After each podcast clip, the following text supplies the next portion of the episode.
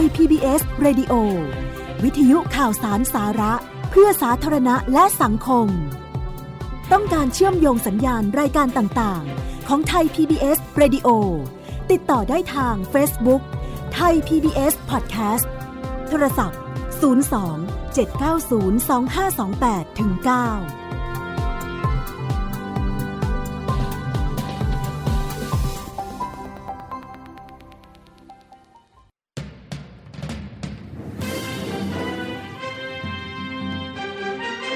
จับทิศทางข่าวเกาะติดทุกความเคลื่อนไหวในรอบวันกับข่าวเด่นไทย PBS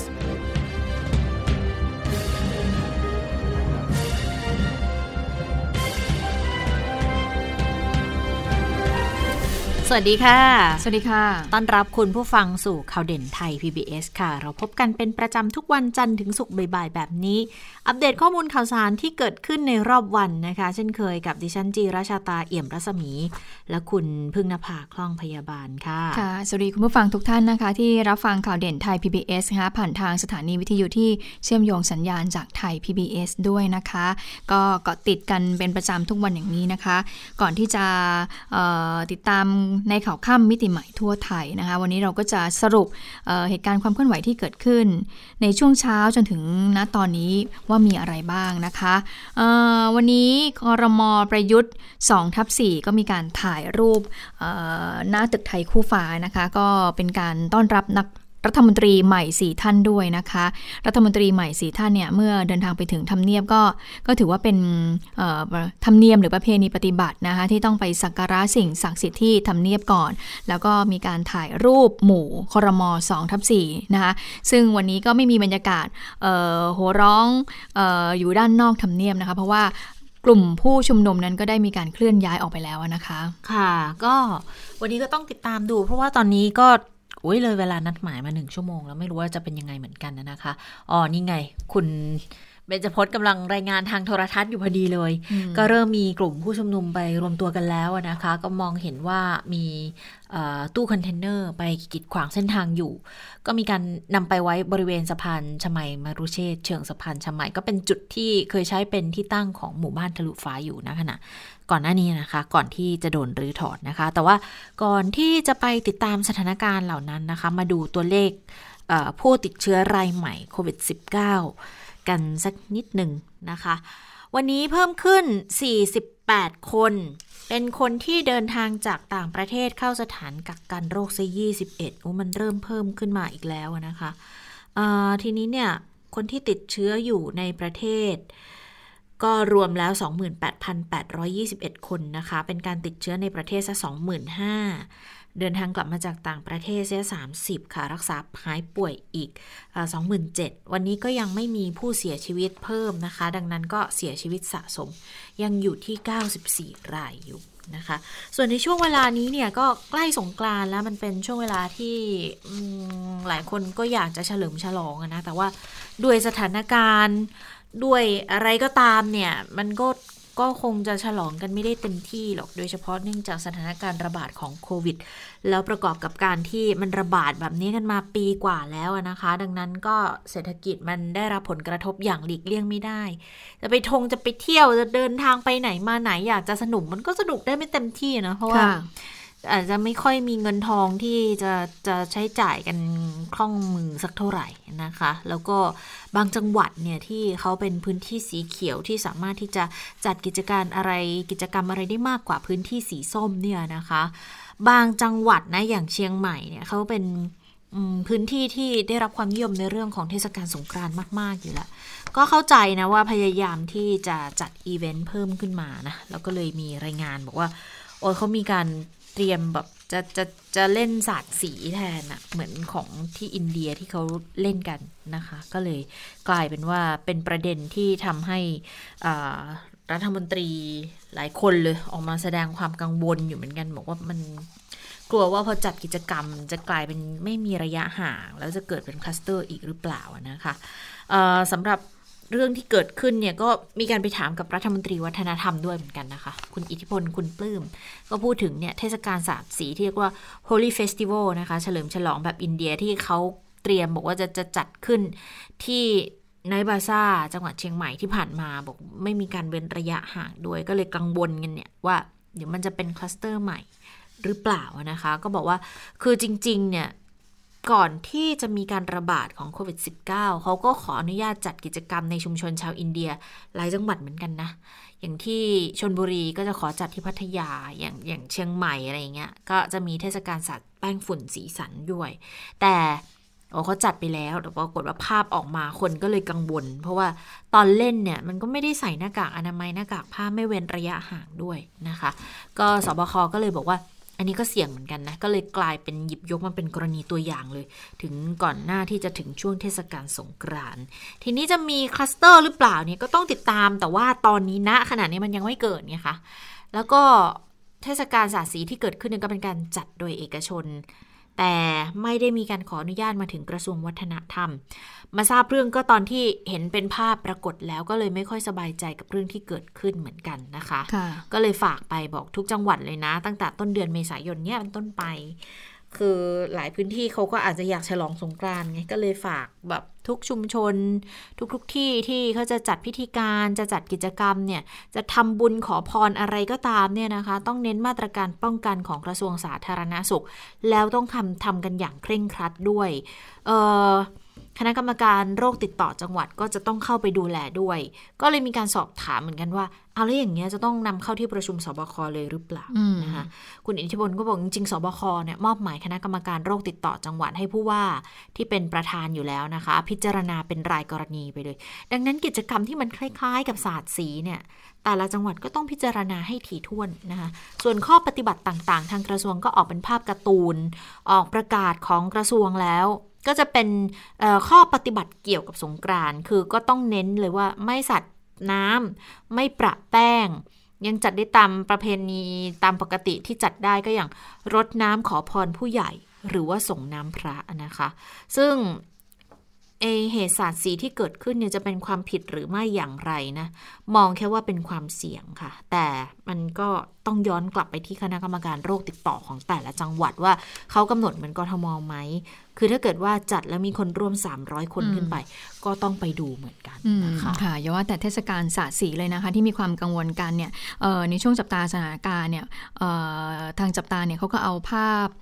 ปิดเนี่ยมามามาไว้ตรงท้ายรายการใช่ไหมเออเป็นเหมือนประเพณีลากพระหรือชักพระอะไรเนี่ยค่ะแล้วเขาอ่าต้องมีการชักกระเยอะกันนะคุณชะตาอ๋อชักพระชักพระใช่ไหมแล้วปรากฏว่าเราก็เห็นกันนะเขาก็มีการตะโกนกันมูวิคนเข้าร่วมกิจกรรมเยอะมากเลย ยังคุยกับคุณสิริมาเลยบอกว่าโอ้นี่เขาไม่ใส่หน้ากากอนามัยกันเลยนะอ๋อแล้วการเอ่อชักพระเนี่ยเวลาเขาต้องการดึงใช่ไหมก็ก็จะมีแบ่งเป็นค่ะทีมเนี่ยแล้วเขาก็จะตะโกนกันแบบอะดึงดึงดึงอะไรอย่างเงี้ยก็คือสรุปว่า มีการตะโกนกันมีความเสี่ยงเหมือนกันนะคะ ที่น้ำลงน้ำลายหรือว่าเสมหะอะไรเนี่ยจะออกมาได้นะคะ แล้วก็ถือว่าถึงแม้ว่าจะจัดกลางแจ้งก็ตามนะคะ แต่ก็น่ากังวลอยู่เหมือนกันนะคะสำหรับเรื่องของโควิด -19 ในส่วนนี้ถ้าเกิดว่ายิ่งช่วงในเทศกาลสงกรานต์ด้วยนะคะ ที่หลายพื้นที่จะมีการจัดกิจการ หรือว่าจัดกิจกรรมต่างๆเนี่ยเพื่อสอดรับกับประเพณีต่างๆเนี่ยอย่างบุรีรัมย์ที่เราเคยเล่าไปเนี่ยค่ะเขาก็มีจัดการจัดกิจกรรมเหมือนกัน แต่เขาเป็นไม่ได้ศาสตร์ ศาสตร์สีนะเขาศาสตร์แสงอ่าก็คือเขาเป็นการจัดกิจกรรมโดยที่เขาใช้เล่นกับไฟเอานะคะไฟเอ่อเพื่อที่จะให้มีความสนุกสนุกสนานกันอะไรเงี้ยทีนี้แต่ละพื้นที่เนี่ยแต่ละจังหวัดก็ต้องไปคิดแล้วแหละว่าธีมของการจัดเทศกาลสงกรานต์ในปีนี้จะเป็นอย่างไร ต้องเน้นในเรื่องของโควิด -19 ด้วยนะคะ เพราะว่าค่ะยังมีโอกาสเกิดขึ้นได้เสมอเลยนะคะ ซึ่งตอนนี้นักวิชาการหลายท่านก็ยังเป็นห่วงเหมือนกันบอกว่าโอ้ถ้าเกิดว่าคุมไม่ดีนะ อาจจะทำให้เกิดการระบาดในเอ่อระลอกใหม่อีกอืมก็ได้นะ เพราะว่าปัจจุบันนี้ถึงเราจะไม่มีในเรื่องของเทศกาลอะไรเข้ามาเกี่ยวข้อง ก็ยังพบคลัสเตอร์ใหม่ ๆ ได้อยู่เสมอเลยนะค่ะโดยเฉพาะคลัสเตอร์ที่ตลาดน่าเป็นห่วงเหมือนกันนะนะคะค่ะ ทีนี้มาเรื่องของวัคซีนค่ะคุณเชอตาจำได้มาล็อตสองเนี่ยเขาเข้ามาแล้วนะ20 มีนาคม และตอนนั้นที่เราเนี่ยได้ได้ได้เคยอ่านข่าวไปเนี่ยเอ่อทางสาธารณสุขก็บอกว่า เอ่อเข้ามา 20 อีก 3 วัน เดี๋ยวก็จะให้กรมวิทยาศาสตร์การแพทย์เนี่ยรับรอง ก็น่าจะเรียบร้อยละ แล้วก็นำไปฉีดให้กับประชาชนในพื้นที่กลุ่มเป้าหมายได้ต่อไปโอ้โหนึกว่าจะเสร็จไปเรียบร้อยแล้วคุณยตา ล่าสุดเนี่ยทางอธิบดีกรมวิทยาศาสตร์การแพทย์บอกว่า เพิ่งจะตรวจเสร็จเองนะคะ โดยกรมวิทยาศาสตร์การแพทย์เนี่ยก็บอกว่า ได้รับตัวอย่างวัคซีนมาเนี่ยเมื่อวันจันทร์ที่ 22 มีนา คือมาถึงประเทศไทยเนี่ย20 มีนาคมใช่ไหมคะ แต่ว่ากรมวิทยาศาสตร์การแพทย์เนี่ยรับวัคซีนตัวอย่างมาเนี่ย 22 มีนาคมจำนวน 2 รุ่นการผลิต แล้วก็เริ่มตรวจวิเคราะห์คุณภาพวัคซีน โดยห้องปฏิบัติการทันทีก็พบว่า ผลตรวจวิเคราะห์คุณภาพวัคซีนเนี่ยอยู่ในเกณฑ์ยอมรับของการทดสอบทุกรายการเลย แต่เนื่องจากว่ากระบวนการรับรองรุ่นการผลิตวัคซีนเนี่ย ต้องมีการพิจารณาข้อมูลสรุปการผลิต และควบคุมคุณภาพของผู้ผลิตก่อน ซึ่งก็ถือว่าเป็นสาระสำคัญมากที่จะทำให้มั่นใจว่า วัคซีนเนี่ยมีกระบวนการผลิตตั้งแต่เชื้อตั้งต้นจนถึงผลิตสำเร็จรูปเนี่ยเป็นไปตามกระบวนการที่ได้รับอนุญาต แล้วก็มีการมีคุณภาพตามที่ได้จดทะเบียนไว้กับทางออยนะ ฉะนั้นก็เลยต้องรอข้อมูลดังกล่าวอยู่นะคะ ทางนี้เนี่ยผู้ผลิตก็ได้ส่งใบรับรองการตรวจวิเคราะห์ ผลิตภัณฑ์วัคซีนมาใน วันนี้ และจากการพิจารณาเอกสารข้อมูลของวัคซีนทั้ง 2 รุ่นก็พบว่าตั้งแต่กระบวนการผลิตจนถึงได้ผลิตภัณฑ์ขั้นสุดท้ายเนี่ยก็มีคุณภาพตรงตามที่ได้ขึ้นทะเบียนเอาไว้นะคะ โดยกรมวิทยาศาสตร์การแพทย์บอกว่า ก็เลยได้ออกหนังสือรับรองรุ่นการผลิตให้กับจากวัคซีนล็อตนี้แหละที่ที่ได้ชื่อว่าโคโรนาแวคเนี่ยนะของซีโนแวคอันนี้ทั้ง 2 รุ่นเรียบร้อยแล้ว คือวันนี้นี่เองนะเพิ่งจะออกหนังสือรับรอง8แสนโดสก่อนที่จะให้หน่วยงานที่เกี่ยวข้องนั้นเอาไปแจกจ่ายจัดสรรแล้วก็ให้กับประชาชนกลุ่มเป้าหมาย ถือว่าช้าเหมือนกันนะคุณเจษฎา จะเป็นไปตามเพราะว่าที่นั่นหรือเปล่าเนี่ย ก็ล็อตแรกเห็นว่าใช้เวลาแค่สองสามวันเอง ก็ตรวจสอบเสร็จแล้วทำไมล็อตล็อตนี้ใช้เวลานานจังเลยเข้ามายี่สิบวันเลยนะ ใช่ได้เข้ามา 20 ได้ตัวอย่าง 22 แล้วเพิ่งจะรับรองมา วันนี้เองนะคะ ก็เลยบอกโอ้โหทำไมใช้เวลานานขนาดนี้ แล้วมันจะทันไหมกับการกระจายวัคซีนเนี่ยตอนนี้ที่ได้ไปประมาณแสนห้ากว่าๆเนี่ยนะคะแสนห้าโดสหรือแสนห้าคนแสนห้าโดสแสนห้าโดสไม่ใช่คนด้วยนะ โดสด้วยนะ แล้วโดสนี่อย่าลืมว่ามันมีทั้งเข็มที่ 1 และเข็มที่2นะนั่นหมายความว่าคนที่ได้จริงๆก็จะน้อยกว่านั้นอีกอยู่ที่ประมาณ ถ้าอยู่ห้าแสนห้าโดสตีซะคนที่ได้เข็มที่สองไปแล้วจะอยู่ที่ราวๆสองหมื่น ก็นี่แหละก็เท่ากับว่าฉีดวัคซีนเสร็จแล้วจบกระบวนการก็สองหมื่นกว่าคนน่ะก็สรุปง่าย ๆ เลยนะ ตอนนี้ก็คือคนที่ได้วัคซีนเข็มแรกไปแล้วเนี่ยก็คืออก็ได้รับการฉีดไปแล้วเรียบร้อยคือเข็มที่ 2 แต่ว่าไอ้ล็อตสองมาเนี่ยยังไม่มีใครได้เลย ก็ยังยังเพิ่งจะเสร็จออกจาใช่ยังไม่มีใครได้เลยเพิ่งจะปล่อยล็อตออกมาแล้วกันอะก็ก็เลยกลายเป็นเหตุที่ทำให้หลายฝ่ายเขาก็กังวลเฉพาะภาคเอกชนกังวลมากเลยกังวลมาก เขามีการสำรวจ CEO เลย คือเมื่อวานนี้พอดีได้ได้ตัวเลขมา เห็นบอกว่า คือถ้าเทียบกันทั้งเอเชียนะ ก็มันก็ต้องต้องให้ต้องเขาเรียกไงให้ความเป็นธรรมนิดนึงเหมือนกัน เพราะว่าจริง ๆ แล้วอะค่ะ ถ้าเทียบทั้งเอเชียนะ คือเอาเฉพาะอาเซียนก็แล้วกัน คือไม่ไม่ไม่ได้ว่ามีประเทศไหนที่สามารถฉีดได้เร็วกว่ากันไปสักเท่าไหร่เลยนะ ขนาดว่าประเทศที่เขาฉีดได้เยอะๆเนี่ย แต่พอมาเทียบกับจำนวนประชากรปุ๊บอะมันก็ไม่มีประเทศไหนที่ถึงร้อยละสิบเลยนะ อย่างของเรายังไม่ถึงร้อยละหนึ่งเลยคุณผู้ฟัง แล้วก็ของประเทศอื่นๆ หลายประเทศที่ยังไม่ถึงร้อยละหนึ่งที่มีการกระจายวัคซีนกันไปแล้ว แต่มันก็เลยทำให้เกิดความกังวลไง ก็เลยมีการไปสำรวจ CEO มาเหมือนกันบอก โอ้ ตอนนี้แผนบริหารวัคซีนล่าช้ามากเลยอะก็เลยกลัวว่า ช้าๆอย่างเงี้ยมันจะไปฟื้นกระทบกับการฟื้นตัวเศรษฐกิจไหมนะคะ ก็เป็นผลสำรวจเขาเรียกว่า FTI poll ครั้งที่ 4นะคะของทางรองประธานสภาอุตสาหกรรมแห่งประเทศไทย ก็บอกว่าเป็นหัวข้อที่จัดทำก็คือความเห็นต่อการบริหารจัดการวัคซีนโควิด -19 และการฟื้นฟูอุตสาหกรรมที่เกี่ยวเนื่องกับการท่องเที่ยวด้วย บอกว่าทาง CEO เนี่ยกังวลต่อการบริหารจัดการวัคซีนโควิด เพราะว่าล่าช้าแล้วไม่เพียงพอ แล้วก็มองว่าถ้าเกิดภาครัฐ ฉีดวัคซีนล่าช้าจะส่งผลอย่างมากต่อการฟื้นตัวของเศรษฐกิจไทย ดังนั้นผู้บริหารสอทเขาก็เลยมองอย่างนี้ค่ะ บอกว่าน่าจะเร่งรัดจัดซื้อและอนุญาตนำเข้าวัคซีนให้เพียงพอ เปิดให้โรงพยาบาลเอกชนนำเข้าวัคซีนที่ได้รับอนุญาตจากออยมาให้บริการกับประชาชนได้ โดยภาครัฐออกมาตรการส่งเสริมเอกชนเอกชนสั่งซื้อวัคซีนที่ขึ้นทะเบียนกับออยมาฉีดให้แรงงาน อย่างเช่น เอาค่าวัคซีนเนี่ยไปหักค่าใช้จ่ายได้ 2 เท่าเลย สนับสนุนค่าใช้จ่ายร้อยละ 50 ให้กับสถานประกอบการเป็นต้นนะคะเเขาไปสำรวจ CEO ทั้งหมดเนี่ย 191 คนก็จะครอบคลุมผู้บริหาร 45 กลุ่มอุตสาหกรรม 74 อุตสาหกรรมจังหวัดค่ะ ปรากฏว่าเขาก็กังวลแหละส่วนใหญ่กังวลเลยนะ คิดเป็นร้อยละ 79.6 เลยนะ ทีนี้เรื่องที่กังวลรองลงมาก็คือ เรื่องของการช่วยเหลือภาคธุรกิจที่เกี่ยวข้องกับการท่องเที่ยวอยู่ที่ร้อยละ 50.8 แล้วก็ปัญหาปากท้องประชาชนด้วยค่ะร้อยละ 45.5 นะคะก็แล้วก็กังวลเรื่องวัคซีนนี่แหละ ก็มองว่าถ้าเกิดล่าช้าเนี่ยจะกระทบกับการฟื้นตัวของเศรษฐกิจไทยในระดับมาก ก็เฉลี่ยร้อยละเจ็ดสิบหกจุดสี่เลยที่คิดเห็นแบบนี้ ค่ะ ปานกลางอยู่ที่ร้อยละยี่สิบสองและน้อยอยู่แค่ร้อยละหนึ่งจุดหกเท่านั้นเองอืมทีนี้ก็เลยมองอีกคำถามหนึ่งก็บอกว่า ความสำคัญของแผนบริหารจัดการวัคซีนโควิด -19 ของภาครัฐ ควรจะเร่งดำเนินการเรื่องใด 3 อันดับแรกเนี่ยผู้บริหารเขามองความสำคัญเรื่องของการเร่งรัดจัดซื้อและอนุญาตนำเข้าให้เพียงพอร้อยละ77 เลยนะคะ 2 ก็คือความร่วมมือเอกชนในการบริหารจัดการและกระจายวัคซีนร้อยละ68.6 และความชัดเจนของกลุ่มเป้าหมายและระยะเวลาการฉีดอยู่ที่ร้อยละ57.6 เลยด้วยค่ะ ค่ะออนอกจากนี้นะคะยังมีการเจาะลึกไปเรื่องของการฟื้นฟูอุตสาหกรรมที่เกี่ยวเนื่องกับการท่องเที่ยวด้วยนะคะ ซึ่งก็พบว่าปัจจัยที่มีผลต่อการท่องเที่ยวใน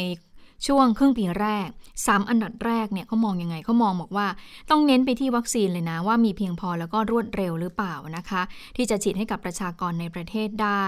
ไม่น้อยกว่า 50%เนี่ยอันนี้เยอะทีเดียวนะคะร้อยละ 78.0 รองลงมาก็คือออยังเป็นกังวลในเรื่องของกฎระเบียบในการเดินทางเข้าออกประเทศค่ะอย่างเช่น การนำวัคซีนพาสปอร์ตมาใช้ในการเดินทางเข้าออก รวมถึงมาตรการควบคุมการแพร่ระบาดด้วยนะคะ ขณะที่ความเชื่อมั่นของนักท่องเที่ยวและความมั่นใจของชุมชนในแหล่งท่องเที่ยว คิดเป็นร้อยละ 53.9 ส่วนมุมมองที่บอกว่าอุตสาหกรรมที่เกี่ยวเนื่องกับการท่องเที่ยวอุตสาหกรรมใดเนี่ยควรจะได้รับการเร่งช่วยเหลือ แล้วก็ส่งเสริมเร่งด่วน 3 อันดับแรกเลย อันดับก็คืออุตสาหกรรมการบินค่ะเขาบอกควรจะได้รับการ เเร่งช่วยเหลือเลยนะคะ รองลงมาก็เป็นอุตสาหกรรมอาหารและเครื่องดื่ม แล้วก็สินค้า อุปโภค แล้วก็ผลิตภัณฑ์เพื่อสุขภาพค่ะ นอกจากนี้ยังมีการพิจารณาถึงมาตรการช่วยเหลือที่เกี่ยวเนื่องกับการท่องเที่ยวด้วย ก็เพราะว่า 3 อันดับแรกเนี่ยส่วนใหญ่ก็อยากให้ภาครัฐเนี่ยสนับสนุนและอำนวยความสะดวกให้กับแรงงานในสถานประกอบการให้เข้าถึงวัคซีนนะคะ รองลงมาก็อยากให้คงเรื่องของออมาตรการทางการเงิน การพักชำระหนี้ซึ่งตอนนี้เราก็มีแล้วนะคะ เรื่องของการให้สินเชื่อแล้วก็การพักซัก พักทรัพย์พักหนี้อะนะคะรวมถึงการลดหย่อนภาษี ขยายเวลาการนำผลขาดทุนสะสมมาใช้นะคะ แล้วก็มองอีกว่า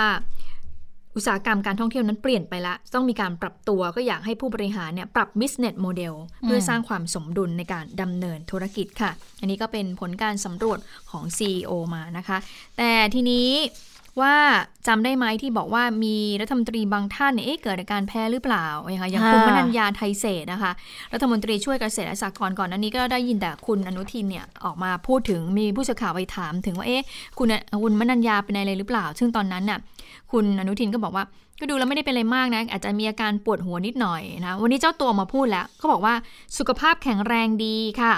ตอนที่มีกระแสข่าวว่าแอดมิดเข้าโรงพยาบาลเนี่ยหลังจากฉีดวัคซีนโควิด -19 เนี่ยข้อเท็จจริงเนี่ยก็คือว่ามีอาการไข้ เนื่องจากว่าหลังการฉีดแล้วเนี่ยก็ทำงานต่อ แล้วก็ทำจนถึงสองทุ่ม ยอมรับว่าพักผ่อนน้อย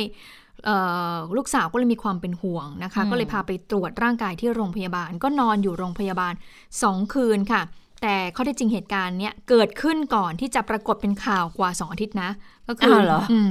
แล้วก็ได้เข้าร่วมประชุมกับครมไปแล้ว2ครั้งด้วย แล้วก็ยืนยันว่าจะฉีดเข็ม จะฉีดวัคซีนเข็มที่อืม2ตามกำหนดเลยนะคะ แล้วก็เชียร์ด้วยบอกว่าขอให้ประชาชนทุกคนเนี่ยไปฉีดเถอะนะคะเพราะว่านายกเนี่ยอยากให้เปิดประเทศได้โดยเร็วค่ะ ค่ะ ส่วนนายกรัฐมนตรีเองก็มีการชี้แจงด้วยใช่ไหมคะวันนี้บอกว่าวัคซีนเนี่ย ก็มีเพียงพอแหละสำหรับคนไทยที่ต้องการจะเข้ารับการฉีดวัคแต่ซีช้านไงนะ แต่ว่าก็ไม่รู้เมื่อไหร่จะได้ไปฟังเสียงนายกกันก่อนค่ะ เรื่องของวัคซีนวันนี้รัฐบาลก็โดยสบคก็จะนำมาบริการนะให้เกิดความสะดวกรวดเร็วยิ่งขึ้น ช่วยกระทรวงสาธารณสุขด้วย ผมก็ให้กระทรวงการคลังทางไทยไปร่วมกันทำแพลตฟอร์ม ในเรื่องของการที่จะเข้ามาสู่ร่วมในการฉีดวัคซีนกระจายไปถึงทุกจังหวัดนะเพราะเดิมเรามีการให้วัคซีนไป นะตามการพิจารณาของหลักการด้านสาธารณสุขเพีอย่างเดียวบางทีมันก็ไม่ยังไม่ครบยังไม่ทั่วถึง แต่ทั้งนี้ก็เป็นไปตามวัคซีนที่มีในปัจจุบันนะครับ ทั้งสองยี่ห้อ แล้วในเดือนพฤษภามิถุนาจะเข้ามาเป็นจำนวนเป็นล้านโดส ตอนนี้มันเข้ามาเป็นแสนโดสอยู่นะครับ เพราะฉะนั้นผมต้องเรียนผ่านตรงนี้ เพราะฉะนั้นวันหน้าเนี่ยเมื่อเราออกตรงนี้ไปมันก็เหมือนกับเหมือนกับอะไรมาตรการคนละครึ่งในทางเนี้ยก็แจ้งเข้ามามีความประสงค์อยู่ในกลุ่มไหนกลุ่มไหนกลุ่มไหนแล้วก็ทางโน้นเขาจะนัดมาวันนู้นวันนี้มาฉีดก็แล้วกันนะก็ขอให้ ติดตามตรงนั้น แต่ระหว่างนี้ก็จะมีการฉีดอย่างต่อเนื่องนะตามวัคซีนที่มีอยู่ แล้วก็แบ่งกระจายไปแล้วในขณะนี้ในชั้นต้นนะครับ ค่ะ ถ้าถ้ามาดูการกระจายในอาเซียนกันหน่อยที่เมื่อสักครู่นี้เล่าให้คุณผู้ฟังไปนะ บอกว่าตอนนี้เนี่ยคือถ้านับจาก 25 มีนาคมนะคะ ในภูมิภาคอาเซียนฉีดวัคซีนไปแล้ว 12 ล้านกว่าโดสใน 9 ประเทศ ก็คืออันดับหนึ่งเลยเนี่ย สิงคโปร์เขาฉีดไปแล้ว1ล้าน1แสนกว่าโดสนะ ก็คิดเป็นร้อยละ 9.7 ของประชากร วัคซีนที่ใช้ก็จะเป็นไฟเซอร์กับโมเดอร์นานะคะอินโดนีเซียเนี่ยอันนี้ฉีดเยอะหน่อย9ล้าน7แสนกว่าโดสละ แต่ด้วยความที่ประชากรเยอะมากไง200 กว่าล้าน ก็เลยคิดเฉลี่ยตกแค่ 1.8 ของประชากรก็ยังน้อยนะ ก็ยังน้อยนะคะคือโดสเยอะแต่ถ้าเฉลี่ยเทียบประชากรปุ๊บน้อยทันทีนะคะ ของอินโดเนี่ยเขาก็ฉีดเหมือนเราเลยของซีโนแวคนะคะเมียนมาฉีดไปแล้ว 1 5 0 0 0 กว่าโดส คิดเป็นร้อยละ 0.1 ของประชากรเมียนมาก็ประชากรเยอะเหมือนกัน ฉีดของ a s t r a z เซ e c a นะคะ อันนี้ก็รู้สึกส่วนหนึ่งจะได้มาจากอินเดียด้วย แล้วก็กัมพูชาค่ะ กัมพูชาฉีดเร็วเหมือนกันนะคะ290,000 กว่าโดสแล้ว แล้วก็เมื่อเทียบจำนวนประชากรยังไม่ถึง 1%อยู่ที่ร้อยละ 0.9 ของประชากรเป็นวัคซีนของซีโนฟาร์มนะคะ มาเลเซีย มาเลเซียก็ฉีดเยอะเหมือนกันนะคะ 510,000 กว่าโดส และแต่พอเทียบประชากรปุ๊บ จะคิดเป็นร้อยละ 0.8 ของประชากร มาเลเนี่ยฉีดไฟเซอร์กับซีโนแวคส่วนของไทยค่ะ อันนี้เป็นตัวเลขวันที่ 25 นะคะ 136,000 กว่าโดส ก็คิดจะคิดเป็นร้อยละ 0.2 แต่ว่าถ้าเกิดถึงช่วงประมาณ 28 เนี่ยจะอยู่ที่แสนห้าแล้วกก็ยังไม่พ้น 0.2 อยู่ยังไม่ถึง 0.3 ดีของประชากร ก็จะเป็นของอย่างที่เราทราบซีโนแวคกับแอสตราเซเนกาฟิลิปปินส์ฉีดไป 5 8 0 0 0 0 8,000กว่าโดส 5 8 0 0 0 นะคะ ประชากรฟิลิปปินส์ก็เยอะมากเหมือนกัน ก็เลยไปอยู่ที่ร้อยละ0.2 ของประชากร ของฟิลิปปินส์เนี่ยฉีดฉีดเหมือนของไทยเลยค่ะซีโนแวคกับแอสตราเซเนกาเวียดนามฉีดน้อยหน่อย 39,000เพิ่งจะเริ่มฉีดนะคะ คิดเป็นร้อยละ 0.1 ของประชากรก็ฉีดของแอสตราเซเนกานี่รู้สึกเขาจะได้มาจากทางอะไรนะโควัคนะคะ ลาวก็ 40,000 กว่าโดส ด้วยความที่ประชากรลาวจะน้อยหน่อยเขาก็เลย 40,000 กว่าโดสเนี่ยมันร้อยละ 0.3 ของประชากรละ ก็จะฉีดของซีโนฟาร์มค่ะค่ะเรื่องของการฉีดวัคซีนเนี่ยอย่างที่แพทย์หญิงพิสมัยศรีรังสรรค์ได้มีการแถลงไปเมื่อวานนี้นะ คุณหมอก็บอกว่าเนี่ยตอนนี้มีคำถามเยอะเลยนะบอกว่าถ้าฉีดเนี่ยควรจะฉีดไหมประชาชนก็จะมีคำถามนี้เลยนะคะซึ่งเมื่อวานคุณหมอก็สรุปมาให้ฟังสั้นๆ บอกว่าถ้าฉีดวัคซีนแล้วเนี่ยจะช่วยป้องกันอะไรได้บ้างนะคะเอามาให้สั้นๆ ฟังกันอีกสักครั้งละกัน ก็มีการป้องกันการติดเชื้อ นะคะป้องกันการป่วยนะคะเมื่อไม่ป่วยแล้วจะได้ไม่ต้องนอนโรงพยาบาลด้วยนะคะ และเกิดว่าหากว่าต้องนอนโรงพยาบาล แล้วทำยังไงได้บ้างก็คือป้องกันการป่วยหนักเมื่อป่วยหนักแล้วจะป้องกันอะไรได้อีก คือป้องกันการตาย แล้วก็ตอนนี้ก็คือเรื่องของการป้องกันการแพร่เชื้อถึงแม้ว่า ตอนนี้กำลังมีการดำเนินการศึกษาอยู่ว่ามันจะช่วยป้องกันการแพร่เชื้อได้มากน้อยแค่ไหนประสิทธิภาพได้มากน้อยแค่ไหน อันนี้ศึกษา ศึกษาอยู่นะคะ แต่ว่าที่ป้องกันได้แน่นอนเรื่องของการฉีดวัคซีนก็คือลดอาการความรุนแรงของโรคลดการเสียชีวิตนั่นเองนะคะอันนี้ก็คือสิ่งที่คุณหมอบอกย้ำมาเสมอๆเลยนะคะ ดังนั้นแปลว่าตอนนี้เนี่ยถึงแม้ว่า วัคซีนจะยังไม่ไปไปไม่ถึงเนี่ยนะคะ ก็คาดว่าจะกระจายไปถึงประชาชนในเร็ววันนี้แล้วแหละ เพราะว่าอย่างภูเก็ตเขาบอกว่าเดี๋ยวเขาจะเปิดประเทศรับนักท่องเที่ยวละก็คือเร็วขึ้นมาหน่อยนะคะ วันที่ 1 กรกฎาคม ทีนี้เกี่ยวเนื่องกับวัคซีนจำได้ไหมคะ ก่อนหน้านี้เนี่ยที่คุณธนาธรจึงรุ่งเรืองกิจประธานคณะก้าวหน้าเนี่ยได้ออกมาไลฟ์สดนะคะบนเพจคณะก้าวหน้า แล้วก็เพจของคุณธนาธรเองนะคะ มีการบรรยายในหัวข้อ วัคซีนพระราชทาน ใครได้ใครเสีย ซึ่งตอนนั้นก็มีการโอ้พูดกันเยอะทีเดียวนะ มีการวิพากษ์วิจารณ์เรื่องการจัดหาวัคซีนของรัฐบาลว่า เอ๊ะเป็นการแทงม้าตัวเดียวหรือเปล่า เพราะว่าเราเอาแต่เอสตาเซเนกานะคะ แล้วก็มีการตั้งข้อสังเกตถึงการถ่ายโอน เทคโนโลยีจากบริษัทแอสตราเซเนกามายังบริษัทสยามไบโอไซเอนซ์ทำไมต้องให้ บริษัทนี้บริษัทเดียวล่ะนะคะแล้วก็มีการพูดถึงเรื่องของการที่รัฐบาลเนี่ยจัดหาวัคซีนล่าช้าเพราะว่าตอนนั้นเนี่ยหลาย ๆ ประเทศเนี่ยก็เริ่มฉีดวัคซีนให้กับประชาชนของเขาแล้วนะคะ ทีนี้ปรากฏว่าวันนี้ค่ะ คุณธนาธรก็เดินทางไปรับทราบข้อกล่าวหาตามหมายเรียก ฐานความผิดมาตรา 112 นะคะ ในกรณีที่ไลฟ์สดบรรยายนั่นแหละ คือวัคซีนพระราชทานใครได้ใครเสีย แล้วก็ความผิดตามพรบคอมพิวเตอร์ด้วยนะคะ ซึ่งคุณธนาธรก็บอกกับสื่อมวลชน ก็บอกว่ายืนยันความบริสุทธิ์ใจของตัวเองนะ ไม่ได้กระทำความผิดตามที่ถูกกล่าวหา ไปฟังเสียงคุณธนาธรกันค่ะเราก็ยืนยันว่าการไลฟ์เฟซบุ๊กนั้นเป็นการกระทำโดยที่มีเจตนาที่ดี นะครับ ซึ่งผมคิดว่าผ่านมาสองเดือนก็น่าจะพิสูจน์แล้วว่าเนื้อหาเราไลฟ์เฟซบุ๊กไปปรากฏเป็นจริงตามนั้นว่ามันมีความเสี่ยงเกิดขึ้นจริงๆนะครับ ซึ่ง การไลฟ์เฟซบุ๊กของเราก็ได้ทำให้รัฐบาลมีการปรับเปลี่ยนกลยุทธ์ในการจัดซื้อจัดหาวัคซีนทำให้พ่อแม่พี่น้องประชาชนไทยได้เข้าถึงวัคซีนที่หลากหลายมากขึ้นที่เร็วมากขึ้นนะครับดังนั้นเราก็ยืนยันด้วยความบริสุทธิ์ใจนะครับว่าสิ่งที่เราพวกเราทำนั้นเป็นประโยชน์ต่อประเทศชาติทำให้ประชาชนนะครับได้มีโอกาสเข้าถึงวัคซีนเร็วขึ้น ค่ะ ซึ่งคดีของคุณธนาธรก็จะมีการนัดนำเอกสารหลักฐานส่งให้กับพนักงานสอบสวน เพื่อสอบคำให้การอีกครั้งในวันที่ 7 พฤษภาคมนี้นะคะแล้วก็มีการสอบถามคุณธนาธรด้วยเขาบอกว่าคุณธนาธรเนี่ยคิ้วแตก แล้วก็มีกระแสค่ะว่าที่คิ้วแตกเนี่ยเพราะว่าไปเล่นเซิร์ฟสเก็ตหรือเปล่านะคะ คุณธนาธรก็บอกว่าไอ้บาดแผลเนี่ยไม่ได้เกิดจากการเล่นสเก็ตนะ แต่ว่าเกิดจากการที่ตนเนี่ยเดินเล่นโทรศัพท์มือถือ แล้วก็ไปเดินชนเสานี่คุณธนาธรเขาบอกว่าอย่างนั้นนะคะ ค่ะวันนี้ประชุมคอรมอนะคะก็มีการถ่ายรูปหมู่ก่อนที่จะเริ่มการประชุมคอรมอประยุทธ์ สรุปสองทับสามหรือสองทับสี่สองทับสี่คุณดิฉันสอบถามคุณสาวรักษ์ละคุณสาวรักษ์บอกว่าสองทับสี่คุณสาวรักษ์วัฒนศิลป์นะคะสองทับสี่ถามคุณจักรวัฒนคุณมั้ง อ่าสองทับสี่ค่ะ วันนี้ถ่ายรูปหมู่ที่หน้าตึกไทยคู่ฟ้านะคะ ก็มีการต้อนรับรัฐมนตรีใหม่สี่คนเลยเข้ามาทำหน้าที่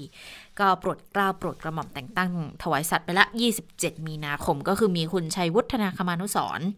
รัฐมนตรีดีเอสนะคะ คุณตรีนุชเทียนทอง รัฐมนตรีศึกษาธิการ คุณสินิดเลิศไกรรัฐมนตรีช่วยพาณิชย์ แล้วก็คุณวีรศักดิ์หวังสุภกิจโกศลรัฐมนตรีช่วยคมนาคมค่ะ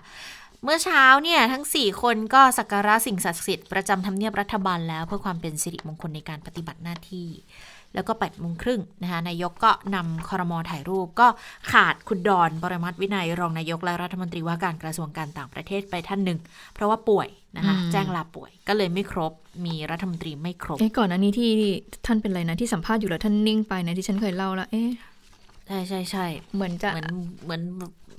บุบบูบหรือยังไงอะ แล้วก็เลยนิ่งไปนิดนึงแบบเจ็บหน้าอกอะไรสักอย่างเนี่ยนะคะก็เลยวันนี้ก็ลาป่วยนะคะ ก็บอกว่าระหว่างถ่ายรูปเนี่ยนายกก็ทักทายรัฐมนตรีแบบเป็นกันเองเลยนะคะพอถ่ายรูปเสร็จก็กลับขึ้นห้องทำงานที่ตึกไทยคู่ฟ้า เปลี่ยนชุดจากขาวเป็นชุดไทยเพื่อเข้าประชุมคอรมอด้วย คุณชัยวุฒิรัฐมนตรีดีเอสคนใหม่เนี่ยก็บอกว่าก็ขอพรสิ่งศักดิ์สิทธิ์ที่ทำเนียบขอให้ทุกอย่างราบรื่น แล้วก็ขออีกอย่างคือขอรัฐบาลทำงานอยู่ครบ 4 ปี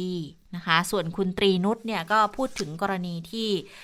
ตัวแทนกลุ่มนักเรียนเลวบอกรับน้องรับน้อง คือเอาเค้ก มาให้มาให้กำลังใจแหละ ในการปฏิบัติหน้าที่วันแรกนะก็บอกว่าคือเบื้องต้นก็ยังไม่ได้คุยกับกลุ่มนักเรียนหรอก แต่ว่าส่วนตัวก็เปิดกว้าง พร้อมรับฟังความคิดเห็นเยาวชนอยู่แล้ว ถ้าเกิดมีแนวทางอะไรที่เป็นประโยชน์ในภาพรวมเนี่ย เป็นแนวคิดที่ทำได้ก็ก็เป็นเรื่องที่จะต้องรับฟังนะคะค่ะแต่ว่าก่อนที่จะมีการประชุมครมเนี่ยวันนี้นายกรัฐมนตรีก็ร่วมประชาสัมพันธ์กิจกรรมประเพณีสงกรานต์ปี 64 นะคะ ก็ใช้ธีมว่าสงกรานต์ริน รถพรม ใส่หน้ากาก ไม่สาดน้ำ Amazing ยิ่งกว่าเดิม โดยกระทรวงการท่องเที่ยวและกีฬา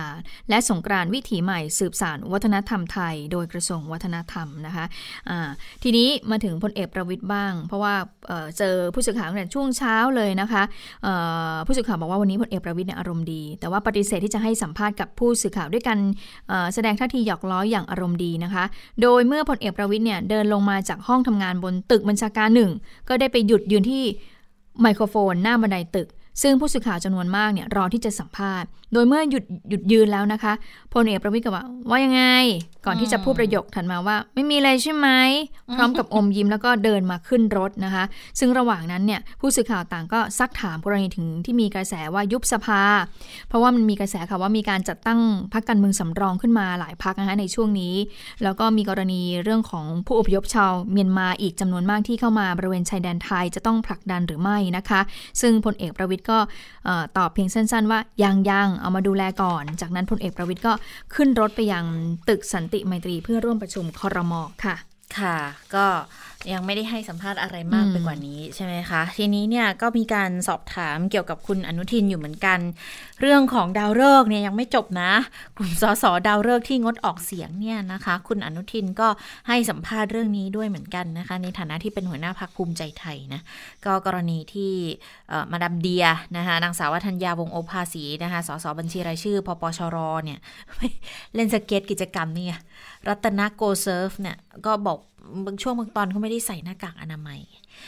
คุณอนุทินก็เลยบอกงี้ก็บอกโอ้ขนาดตัวเขาเนี่ยใส่หน้ากากว่ายังหลุดโดนทัวร์ลงเลย ถึงขั้นสเก็ตก็คงเจ็บกว่า แต่ว่ามันก็แล้วแต่แหละแล้วแต่สำนึกความรับผิดชอบ ส่วนกรณี 6 สส กลุ่มดาวฤกษ์งดออกเสียงให้นายศักสยาม ตอนที่อภิปรายเนี่ยนะคะ บอกว่าขอโทษมาหรือยังก็บอก โอ้ยังไม่เห็นมีการติดต่อเข้ามาเรื่องนี้ มันไม่เกี่ยวไม่ติดใจมันไม่ติด ใจอะไรทั้งนั้นนะทุกอย่างเนี่ยสัตว์โลกต้องเป็นไปตามกรรมนะคะ ก็บอกว่าตอนนี้เนี่ยหลายกลุ่มเขาเริ่มตั้งพรรคการเมืองใหม่ คุณอนุทินก็เลยบอกว่าอ้าวถ้าเกิดอะไรที่มันเป็นทางเลือกเนี่ยก็เป็นประโยชน์กับประชาชนก็ไม่ต้องไปปิดกั้นหรอก จะได้แข่งขันไงจะได้ถ้าไม่มีพรรคการเมืองใหม่ขึ้นมาเนี่ย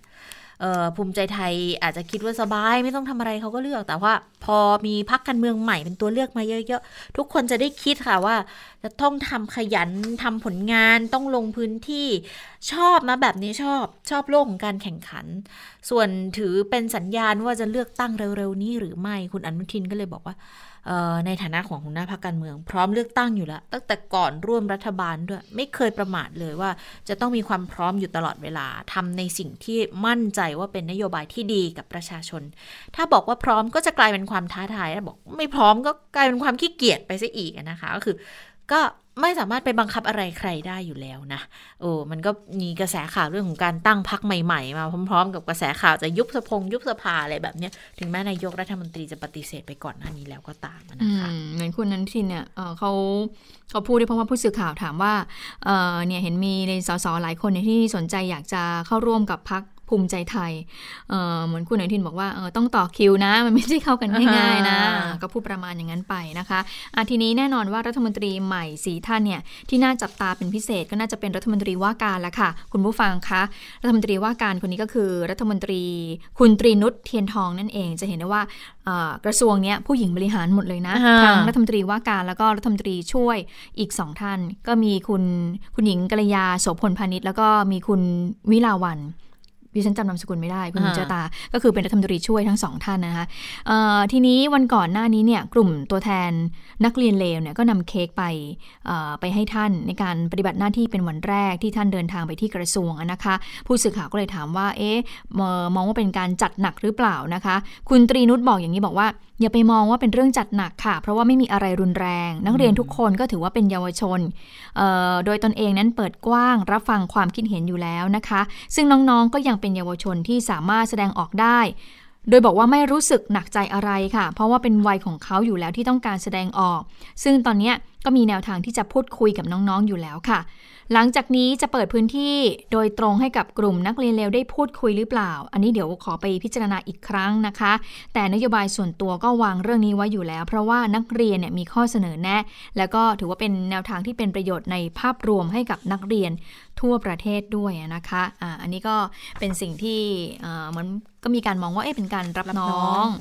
ก็ไม่ไม่ไม่มีอะไรทุกอย่างก็รับฟังกันได้นะคะคะทีนี้เรื่องหนึ่งที่กลายเป็นประเด็นร้อนแบบร้อนข้ามคืนเลยนะ ไฟไหม้ไฟป่าที่เกิดขึ้นที่เสมอถ้าใครเห็นภาพก็น่าตกใจนะภาพน่ากลัวจริงคือเหมือนเหมือนดอยทั้งดอยอะค่ะ ไฟลุกไปหมดเลยนะคะ ก็เลยทำให้เกิดความตกตกใจกันขึ้น แล้วก็กลายเป็นแฮชแท็กขึ้นมาเลยนะ บอกว่าช่วยมาสนใจไฟป่าเสมอหน่อยเธอทำไมไม่ออกข่าวทำไมไม่มีคนสนใจทำไมไม่มีคนให้ความสำคัญเลย แต่จริงๆในพื้นที่เนี่ยก็ดูแลกันอยู่ แล้วก็มีการดับไฟกันอยู่นะคะ แต่ว่าปัญหาที่มันเกิดขึ้นเนี่ยแน่นอนมันก็ส่งผลให้เกิดฝุ่นควันไปปกคลุมในพื้นที่ ไปถึงอำเภอเมืองเชียงใหม่เลยด้วยนะคะ แล้วก็ไทยที่ที่เสมิงเองเนี่ยก็หนักอยู่เหมือนกันนะทางรัฐมนตรีเมื่อเช้าก็ต้องตอบคำถามนี้ค่ะ คุณวราวุฒิศิลปะอาชาก็ให้สัมภาษณ์อยู่เหมือนกัน บอกว่าเเมื่อเช้าได้รับรายงานมาแล้วบอกว่าควบคุมเพลิง แล้วก็ดับเพลิงได้แล้วนะ แต่ว่าก็ก็เข้าใจความรู้สึกประชาชนเพราะว่าภาพมันดุนน่ากลัวมาก แต่เสมิงเนี่ยเนื่องด้วยมันเป็นอยู่ในหุบเขาพื้นที่เขามีความลาดชันสูง บางส่วนก็เป็นหินเข้าไปดับไฟมันยากมากเลย วิธีการดับ คือเขาใช้วิธีบอกไฟดับไฟค่ะคือจุดเป็นแนวกันไฟขึ้นมา แล้วใช้ไฟไล่ไฟภาพมันก็เลยน่ากลัวไปฟังคำอธิบายจากคุณวราวุธกันค่ะ ครับตอนนี้ที่อยู่ในอำเภอเสมิงนะครับล่าสุดรายงานเมื่อเช้านี้ก็สามารถควบคุมสถานการณ์ไฟนะครับ ดับได้เรียบร้อยแต่ที่ภาพออกมาต้องเข้าใจในความรู้สึกของพี่น้องประชาชนนะครับ เพราะว่าภาพที่ออกมานั้นเนี่ยเป็นภาพที่ค่อนข้างจะน่ากลัว นะครับแต่ว่าเพอในพื้นที่เสมิงเป็นพื้นที่ที่มีความลาดชันสูงนะครับแล้วก็เป็นหินอยู่บางส่วน ฉะนั้นทำให้การเข้าไปดับไฟนั้นเป็นสิ่งที่ยาก วิธีการดับก็คือต้องใช้ไฟดับไฟ คือการจุดเป็นแนวกันไฟขึ้นมา แล้วก็เอาไฟนั้นเนี่ยไล่กลับเข้าไป จึงทำให้เห็นดูว่าปริมาณเพลิงนั้นสูงพอสมควร แต่ว่าเป็นการคอนโทรลไฟนะครับโดยใช้ไฟอีกครั้งหนึ่ง แต่ว่าเมื่อเช้านี้ได้รับรายงานมาว่าสามารถควบคุมเพลิงไว้ได้แล้วนะครับ ค่ะ ถึงแม้จะควบคุมเพลิงเอาไว้ได้แล้วนะคะ แต่ก็มีความกังวลเป็นห่วงเรื่องของ PM 2.5 อยู่เหมือนกัน เพราะว่าเมื่อช่วงเช้าที่ดิฉันเข้าไปตรวจสอบคุณภาพอากาศเนี่ย ก็ค่า PM 2.5 ก็ตกอยู่ที่ 110 กว่าไมโครกรัมต่อลูกบาศก์เมตรเลยนะคะ ซึ่ง 100กว่าเนี่ยก็มีผลกระทบต่อสุขภาพแล้วนะฉะนั้นมันก็ต้องเป็นสิ่งที่ทางเจ้าหน้าที่เนี่ยต้องไปดูแลในเรื่องของคุณภาพอากาศอยู่อีกเหมือนกัน เพราะว่าเป็นสาเหตุหลักเลยนะคะ เรื่องของไฟป่าตรงส่วนนี้อะทีนี้มีเรื่องหนึ่งนะคะที่มีผู้สื่อข่าวสอบถามรัฐมนตรีกระทรวงทรัพย์ค่ะ กับกรณีที่ยูเนสโกเนี่ยเขาทักท้วงกรมชลประทานมานะคะ ให้ศึกษาข้อมูลเรื่องของการสร้างอ่างเก็บน้ำคลองวังมืด และอ่างเก็บน้ำลำพระยาคือ2อ่างเนี่ยไปอยู่ในพื้นที่ป่าดงพญาเย็นเขาใหญ่นะคะ ก็เลยทำให้มีการมองว่าอาจจะหลุด ความเสี่ยงมีความหลุดจากการเป็นมรดกโลกของเขาใหญ่หรือเปล่านะคะ เรื่องนี้คุณวราวุธว่ายังไงบ้าง คุณวราวุธบอกอย่างนี้ค่ะบอกว่าสิ่งนี้สิ่งที่ทักทวงเข้ามาเนี่ยนะคะยูเนสโกเนี่ยไม่ได้ถามเพียงส่วนใดส่วนหนึ่ง ในบริเวณอุทยานแห่งชาติที่เป็นมรดกโลก แต่ว่าก็มีแผนการศึกษาอ่างเก็บน้ำอยู่หลาย ๆ เขื่อนอยู่แล้วนะคะ ก็เป็นไปตามปกติหากทำโครงการใดก็แล้วแต่ ก่อนสมบูรณ์ภาพรวมความมรดกโลกเนี่ยยูเนสโกก็จะมีความเป็นห่วง แล้วก็กังวล ซึ่งเรื่องดังกล่าวเนี่ยก็มีการสอบถามมาที่ไทยระยะหนึ่งแล้ว กระทรวงทรัพย์ก็ได้ตอบกลับไปว่าไอ้เรื่องเเรื่องของการสร้างอ่างเก็บน้ำเนี่ยเป็นแผนการศึกษาเรื่องของการวางระบบน้ำเท่านั้น ซึ่งไม่ได้ไม่ไม่ได้หมายความว่าจะดำเนินการก่อสร้างนะ โดยแผนการศึกษาดังกล่าวเนี่ยยังไม่มีการทำ EAA หรืออนุมัติโครงการหรือว่าก่อสร้างอย่างไรเลยนะคะ ส่วนกรณีที่มองกันว่าอาจจะเสี่ยงต่อการหลุดมรดกโลกนั้น คุณวราวุธก็บอกอย่างนี้บอกว่า กรณีนี้เนี่ยก็เป็นกรณีเดียว เช่นเดียวกับอุทยานแห่งชาติแก่งกระจานเหมือนกันที่มีกระแสข่าวว่าจะชะลอการยื่นเข้าขึ้นทะเบียนเป็นมรดกโลก แต่ความจริงในเดือนกรกฎาคมนี้จะมีการประชุมเพื่อขึ้นมรดกโลก จึงขอให้ประชาชนเนี่ย เช็คความแม่นยำของข่าวก่อนนะ เพราะว่าสื่อบางสื่อเนี่ยก็ไปลงคลาดเคลื่อนทำให้ประชาชนเข้าใจผิดได้ อย่างไรก็ตามหากยูเนสโกเนี่ยจะดำเนินการอะไรก็ต้องมีการสอบถามก่อนนะคะ ซึ่งทางกระทรวงก็บอกว่าพร้อมที่จะชี้แจงค่ะ ค่ะ มาดูเรื่องของการชุมนุมกันบ้างนะคะอย่างที่เราทราบบอกว่านัดหมายกันบ่ายสองแล้วตอนนี้ก็เริ่มไปที่บริเวณทำเนียบรัฐบาลแล้วนะคะ ก็มีการสอบถามจากทางพบชนเหมือนกัน ถึงมาตรการในการดูแลความปลอดภัย ในการดูแลทั้งผู้ชุมนุม แล้วก็ดูแลทำเนียบรัฐบาลเนี่ยเป็นยังไงบ้างนะคะ ไปฟังจากทางพบชนกันค่ะ แต่ว่ายังไงก็ตามเนี่ยการที่จะให้เขาแบบตามกฎหมายเนี่ยก็คำนึงถึงเรื่องความสงบเรียบร้อยเหมือนกัน ถ้าเราพิจารณาแล้วเนี่ย การชุมนุมเนี่ยแล้วเราพยายามบังคับกฎหมายเนี่ยแล้วเกิดความรุนแรงเราก็ยังไม่ทำก็เน้นเรื่องการทำความเข้าใจขอความร่วมมือนะแต่ว่าถ้าเกิดสมมติว่าการชุมนุมนั้นเนี่ยมันอาจจะก่ออันตรายหรือสร้างความเดือดร้อนเนี่ยบางทีเราก็ต้องจำเป็นที่ต้องปฏิบัติตามกรอบของกฎหมายก็ตอนนี้เบื้องต้นเนี่ยก็ยังยังไม่มีความรุนแรงนะฮะก็เหมือนเหมือนบอกหลายครั้งนะครับ ว่าการชุมนุมรุนแรงไม่รุนแรงอยู่ที่ผู้ชุมนุมนะฮะซึ่ง ในเริ่มต้นเนี่ยก็ก็ยังไม่มีสิ่งบอกเหตุนะฮะ คืออันอันหนึ่งที่ทางพบชนบอกว่าการชุมนุมรุนแรงไม่รุนแรงอยู่ที่กลุ่มผู้ชุมนุม แต่ถ้าไปถามทางฝั่งกลุ่มผู้ชุมนุมก็จะบอกว่าก็อยู่ทางฝั่งอยู่ที่เจ้าหน้าที่แหละว่าใช้ความรุนแรงกับกลุ่มผู้ชุมนุมหรือเปล่านะคะ อันนี้มันก็เลยเป็นความเห็นที่ขัดแย้งกันอยู่เหมือนกัน แต่ว่าเรื่องของการดูแลความปลอดภัยก็สำคัญแหละ เพราะว่าก็เป็นบริเวณทำเนียบรัฐบาลเนี่ยก็จะเป็นพื้นที่ที่จริง ๆ ถ้าตามพรบเขาก็ต้องเป็นพื้นที่ที่ต้องร่นระยะอย่างน้อย 150 เมตรอยู่แล้วนะคะ อย่าไป ชุมนุมกันใกล้ คือประชิดเนี่ยไม่ได้ก็ผิดกฎหมาย แล้วก็อาจจะเป็นสาเหตุที่ทำให้เกิดการเข้าไปสกัดขัดขวางการชุมนุมก็ได้ คือตำรวจเนี่ยเขาตั้งตู้คอนเทนเนอร์แล้วล้อมทำเนียบเลยเขาบอกว่ามีการล้อมรวดลวดหนามเอาไว้ด้วยนะคะ ส่วนการจับกลุ่มกลุ่มกลุ่มทะลุฟ้าเนี่ยก็เมื่อวานก็มีการให้ประกันแล้วเรียบร้อยหมดทุกคนที่ได้รับการจับกลุ่มตัวไป ส่วนมือปาประทัดยักษ์บริเวณแยกนางเลืองขณะหลบหนีการจับกลุ่มปรากฏว่าทราบตัวแล้ว เป็นเยาวชนอายุ 16 ปี เคยก่อเหตุในการชุมนุมที่หน้าสถานทูตเยอรมนีมาแล้วด้วยนะคะ ตอนนี้ก็อยู่ระหว่างการพิจารณา ออกหมายเรียกกันด้วยค่ะ ค่ะอ่าอันนี้ก็เป็นความเคลื่อนไหวของกลุ่มผู้ชุมนุมนะคะ ที่เมื่อสักครู่นี้คุณเบญจพจน์ผู้สื่อข่าวของเราก็รายงานไปแล้ว ว่าตอนนี้ก็กำลังมีความเคลื่อนไหวอยู่นะคะ ทีนี้ไปดูอดีตแกนนำบ้างที่เคยเคลื่อนไหวนะอย่างคุณนัทวุฒิใส่เกลือเนี่ยวันนี้ก็ออกมาแถลงข่าวนะคะกลับหลังจากที่กลับคืนสู่สริภาอิสรภาพอีกครั้งหลังจากที่ถอดกำไร EM แล้วนะเพราะว่าครบกำหนดวันต้องโทษแล้วนะคะ คือครบกำหนดเนี่ยตั้งแต่เมื่อวานนี้แล้วนะคะ ก็ถอดกำไร EM แล้ววันนี้ก็เลยมาตั้งโต๊ะแถลงข่าวนะคะ โดยคุณนัทวุฒิเนี่ยก็บอกเลยมาว่าขอขอบคุณรัฐมนตรี สมศักดิ์นะ ซึ่งเป็นรัฐมนตรีว่าการกระทรวงยุติธรรมแล้วก็เจ้าหน้าที่ทุกคน ตลอดช่วงที่ถูกคุมประพฤติเนี่ยก็ปฏิบัติตามเงื่อนไขอย่างเคร่งครัดไม่ได้มีความเคลื่อนไหวทางการเมืองอะไร ส่วนตัวเนี่ยขณะนี้เนี่ยก็ยังมีคดีความที่จะต้องต่อสู้ ซึ่งเป็นผลพวงจากการเคลื่อนไหวในปี 52 และ 53 อีกหลายคดีเลยนะคะ แม้ว่าสถานะของตนเนี่ยยังเป็นผู้ต้องคำพิพากษาสารดีกาอยู่ทำให้ต้องถูกตัดสิทธิ์ทางการเมือง 10 ปี แต่ว่าในฐานะประชาชนคนหนึ่ง คุณนัทวุฒิก็ยืนยันว่า จุดยืนเดิมยังเหมือนเดิมนะไม่เปลี่ยนแปลงก็คือการต่อสู้เพื่อประชาธิปไตยทางนี้ไม่ได้รู้สึกเสียใจเลยนะ ที่เลือกเส้นทางสายนี้มา แม้ว่าจะมีคดีความมากมาย ติดคุกมาแล้ว 3 ครั้ง แล้วก็ไม่แน่ใจว่าหลังจากนี้จะมีอีกครั้งนะคะอันนี้แล้วก็บอกด้วยถึงกรณีที่คุณจตุพรพรมพันธ์ ประธานนปชเขามีการนัดไงนัดมวลชนกันวันที่ 4 เมษายนเนี่ยก็เลยเป็นที่สนอกสนใจว่าเอ๊ะแล้วคุณนัทวุฒิเนี่ยหลังจากที่ออกมาแล้วเนี่ยจะเข้าร่วมหรือเปล่านะคะ คุณนัทวุฒิก็บอกว่ายังไม่ได้มีการพูดคุยกันถึงเรื่องนี้แต่อย่างใดนะคะแต่ว่าในตอนท้ายๆของการถแถลงข่าวค่ะ คุณนัทวุฒิก็พูดอยู่เหมือนกันว่าตอนที่เข้าไปอยู่ในในในเรือนจำเนี่ยก็เจอเจอคุณเพนกวินด้วยนะคะ แล้วก็ถามคุณเพนกวินว่า เอ๊ะ เเพราะว่าคุณนัทวุฒิเขาก็สงสัยเพราะว่าหลายครั้งเนี่ยที่คุณเพนกวินแล้วก็ทางเพื่อนๆ แกนนำของเขาเนี่ยไปจัดเวทีการชุมนุมที่ไหนก็จะพูดถึงคุณนัทวุฒิด้วยนะคะ พูดถึงอดีตความเคลื่อนไหว อดีตกลุ่มผู้ชุมนุมเคลื่อนไหวทางการเมืองรุ่นก่อนๆนะคะ คุณนัทวุฒิก็เลยถามว่าอ้าวแล้วรู้จักได้ยังไงล่ะ คุณเพนกวินก็บอกว่าอ๋อรู้จักเมื่อปี 53 ครับ ตอนเมื่อผมอายุ 11 ขวบ ซึ่งคุณนัทวุฒิบอกว่าสิ่งที่เขาตอบเนี่ยทำให้ผมต้องคิดต่อเลยนะว่า หลังจากนี้เนี่ย ประเทศจะเป็นอย่างไรต่อไป เพราะว่า 10 ปีผ่านมาเนี่ยผ่านมาแล้วเนี่ยคุณเพนกวินก็มาเป็นแกนนำหลังจากที่ก่อนหน้านี้ตัวเองเป็นแกนนำและอีก 10 ปีเนี่ย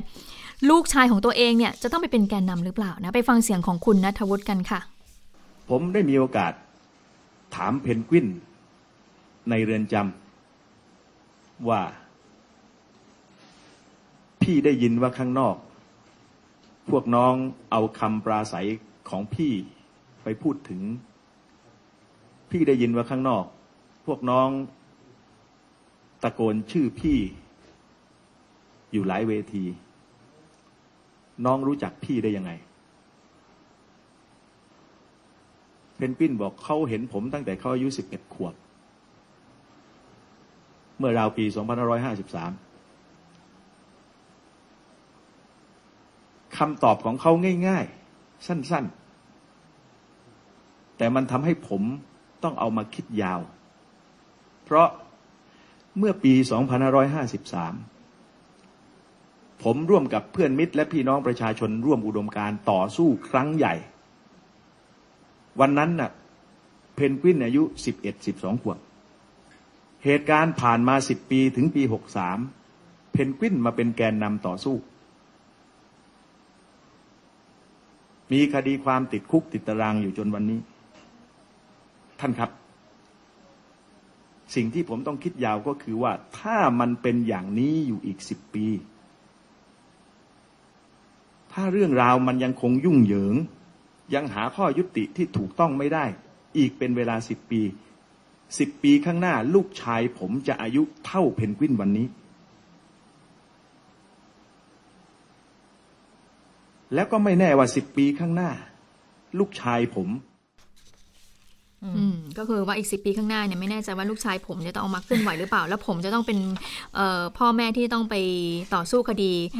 ของลูกหรือเปล่านะคะนั่นก็เป็นสิ่งที่คุณนัทวุฒิทิ้งท้ายไว้ในการแถลงข่าววันนี้ค่ะค่ะปิดท้ายสั้น ๆ กันด้วยเหตุการณ์ตามแนวชายแดนนะคะ ไทยเมียนมาที่ตอนนี้เนี่ยเริ่มมีความกังวลกันมากขึ้นเกี่ยวกับสถานการณ์ คนที่อาจจะหลบเข้ามาในพื้นที่ฝั่งไทยนะคะไม่ว่าจะเป็นผู้อพยพ หรือว่าคนที่จะเข้ามาเพื่อที่ จะเข้ามาทำงานด้วยนะคะ ตามตะเข็บชายแดนอาจจะเป็นสถานการณ์ที่มันเร่งเร้ากันเนื่องจากการเมืองในประเทศเขาเนี่ย แต่ว่าเรื่องผู้อพยพดูเหมือนจะเป็นเรื่องใหญ่โดยเฉพาะหลังจากที่มีการกล่าวอ้างบอกว่า มีการผลักดันกลุ่มผู้อพยพ 2,000 คนเนี่ยกลับเข้าไปในฝั่งเมียนมา และทำให้เกิดความกังวล เกณฑ์ยูเองก็ออกแถลงบอกว่าอย่าอย่าผลักดันคนเขากลับไปเลย เพราะว่าตอนนี้มันไม่ค่อยปลอดภัยสักเท่าไหร่นะคะไปฟังเสียงพลเอกประยุทธ์ในเรื่องนี้กันค่ะ ใช่ไหมเข้ามาแล้วมันจะทำไงต่อไปเราก็เตรียมแผนนะเข้า จำเป็นก็เข้ามาเราก็ดูแลเขาแค่นั้นเองอย่าเปิดประเด็นเลยเรื่องนี้คือเราก็ต้องจำเป็นนะเพราะเป็นเขตแดนไทยใช่ไหมการจะเข้ามามันก็ต้องเข้ามาโดยถูกกฎหมายอันแรกอันที่หนึ่งใช่ไหมแต่สถานการณ์การสู้รบมันก็อีกเรื่องหนึ่งนะมันถ้ามันเกิดภัยพิบัติมาเกิดเหมือนการบาดเจ็บล้มตายตรงฝั่งโน้นก็ก็อาจจะเข้ามาเราก็ต้องหามาตรการของเราไงผมเตรียมมาเรื่องนี้ไปแล้วล่ะนะบอกเขาเลยอะไรนี่นะไม่พักนั้นหรอก ถ้ามันเดือดถ้าเดือดร้อนจริงทีใช่ไหมถ้ามีความเดือดร้อนจริง ๆ มีการทุรกันตรงโน้นตรงนี้เราก็ปฏิเสธไม่ได้หรอก เข้าใจไหมแต่ทั้งนี้ทั้งนั้นแล้วเราจะไปประกาศโคมคามเป็นเอ้ยยินตีรับไปเข้ามันไม่ใช่นะเราว่านะ อืม ค่ะ นี่ก็เออเป็นการตอบคำถามของพลเอกประยุทธ์นะคะ ก็เลยทำให้มีหลายคนที่กำลังติดตามในเรื่องนี้กันอยู่เหมือนกัน เพราะว่าด้วยความสัมพันธ์ระหว่างกองทัพกับกองทัพไทยกับเมียนมาเองก็ดีที่ดู แล้วก็ค่อนข้างที่จะมีความ สัมพันธ์แน่นแฟนกันอยู่นะคะ ก็กลัวเหมือนกันบอกว่าจะไปเข้าข้างทางฝั่งเมียนมา แล้วเดี๋ยวจะโดนนานาประเทศเขารุมตำหนิไปด้วยด้วยหรือไม่นะคะอะได้เวลาของต่างประเทศแล้วสวัสดีคุณสวรักษ์ค่ะสวัสดีค่ะ สวัสดีค่ะคุณผู้ฟังสวัสดีทั้งสองท่านค่ะ โอ้ยิ่งฟังสถานการณ์ในเมียนมาเมียนมาก็ยิ่งน่ากังวลเนาะคือล่าสุดเนี่ยมันยิ่งน่ากังวลหนักไปกว่านั้น คือในเมียนมาเนี่ยนะคะเขาจะมีปัญหาเรื่องของกองกำลังกลุ่มชาติพันธุ์มีเป็นแบบสิบสิบกลุ่มเลย มันเป็นปัญหาที่ หลายสิบปีมาก แต่ว่าล่าสุดนะคะ หลังจากที่กองทัพเมียนมาเนี่ยส่งเครื่องบินรบไปทิ้งระเบิดโจมตี ฐานที่มั่นของกองกำลังกระเหรี่ยงนะคะ KNU เนี่ย แล้วก็เนี่ยแหละก็กลายเป็นเหตุการณ์ที่ส่งผลกระทบต่อประเทศไทยไปด้วยนะคะ ล่าสุดค่ะ มีกองกำลังของกลุ่มชาติพันธุ์สามกลุ่มนะคะ คือกองกำลังตาอั้ง ของกองทัพโกก้าง แล้วก็กองทัพอารักัน ทั้ง 3 กลุ่มนี้เป็นกลุ่มที่ไม่ได้ลงนามในข้อตกลงหยุดยิงทั่วประเทศกับเมียนมา กับกองทัพเมียนมาซึ่งเขาลงนามกันในยุคขององซานซูจีนะคะสามกลุ่มนี้ออกแถลงการร่วม ซึ่งเราจะไม่ค่อยเห็นนะ เพราะว่าถ้าเป็นกองกำลังกลุ่มชาติพันธุ์เนี่ยแต่ละฝ่ายจะมีความเป็นเอกเทศของตัวเองมาก เขาจะไม่ค่อยมาร่วมมือกัน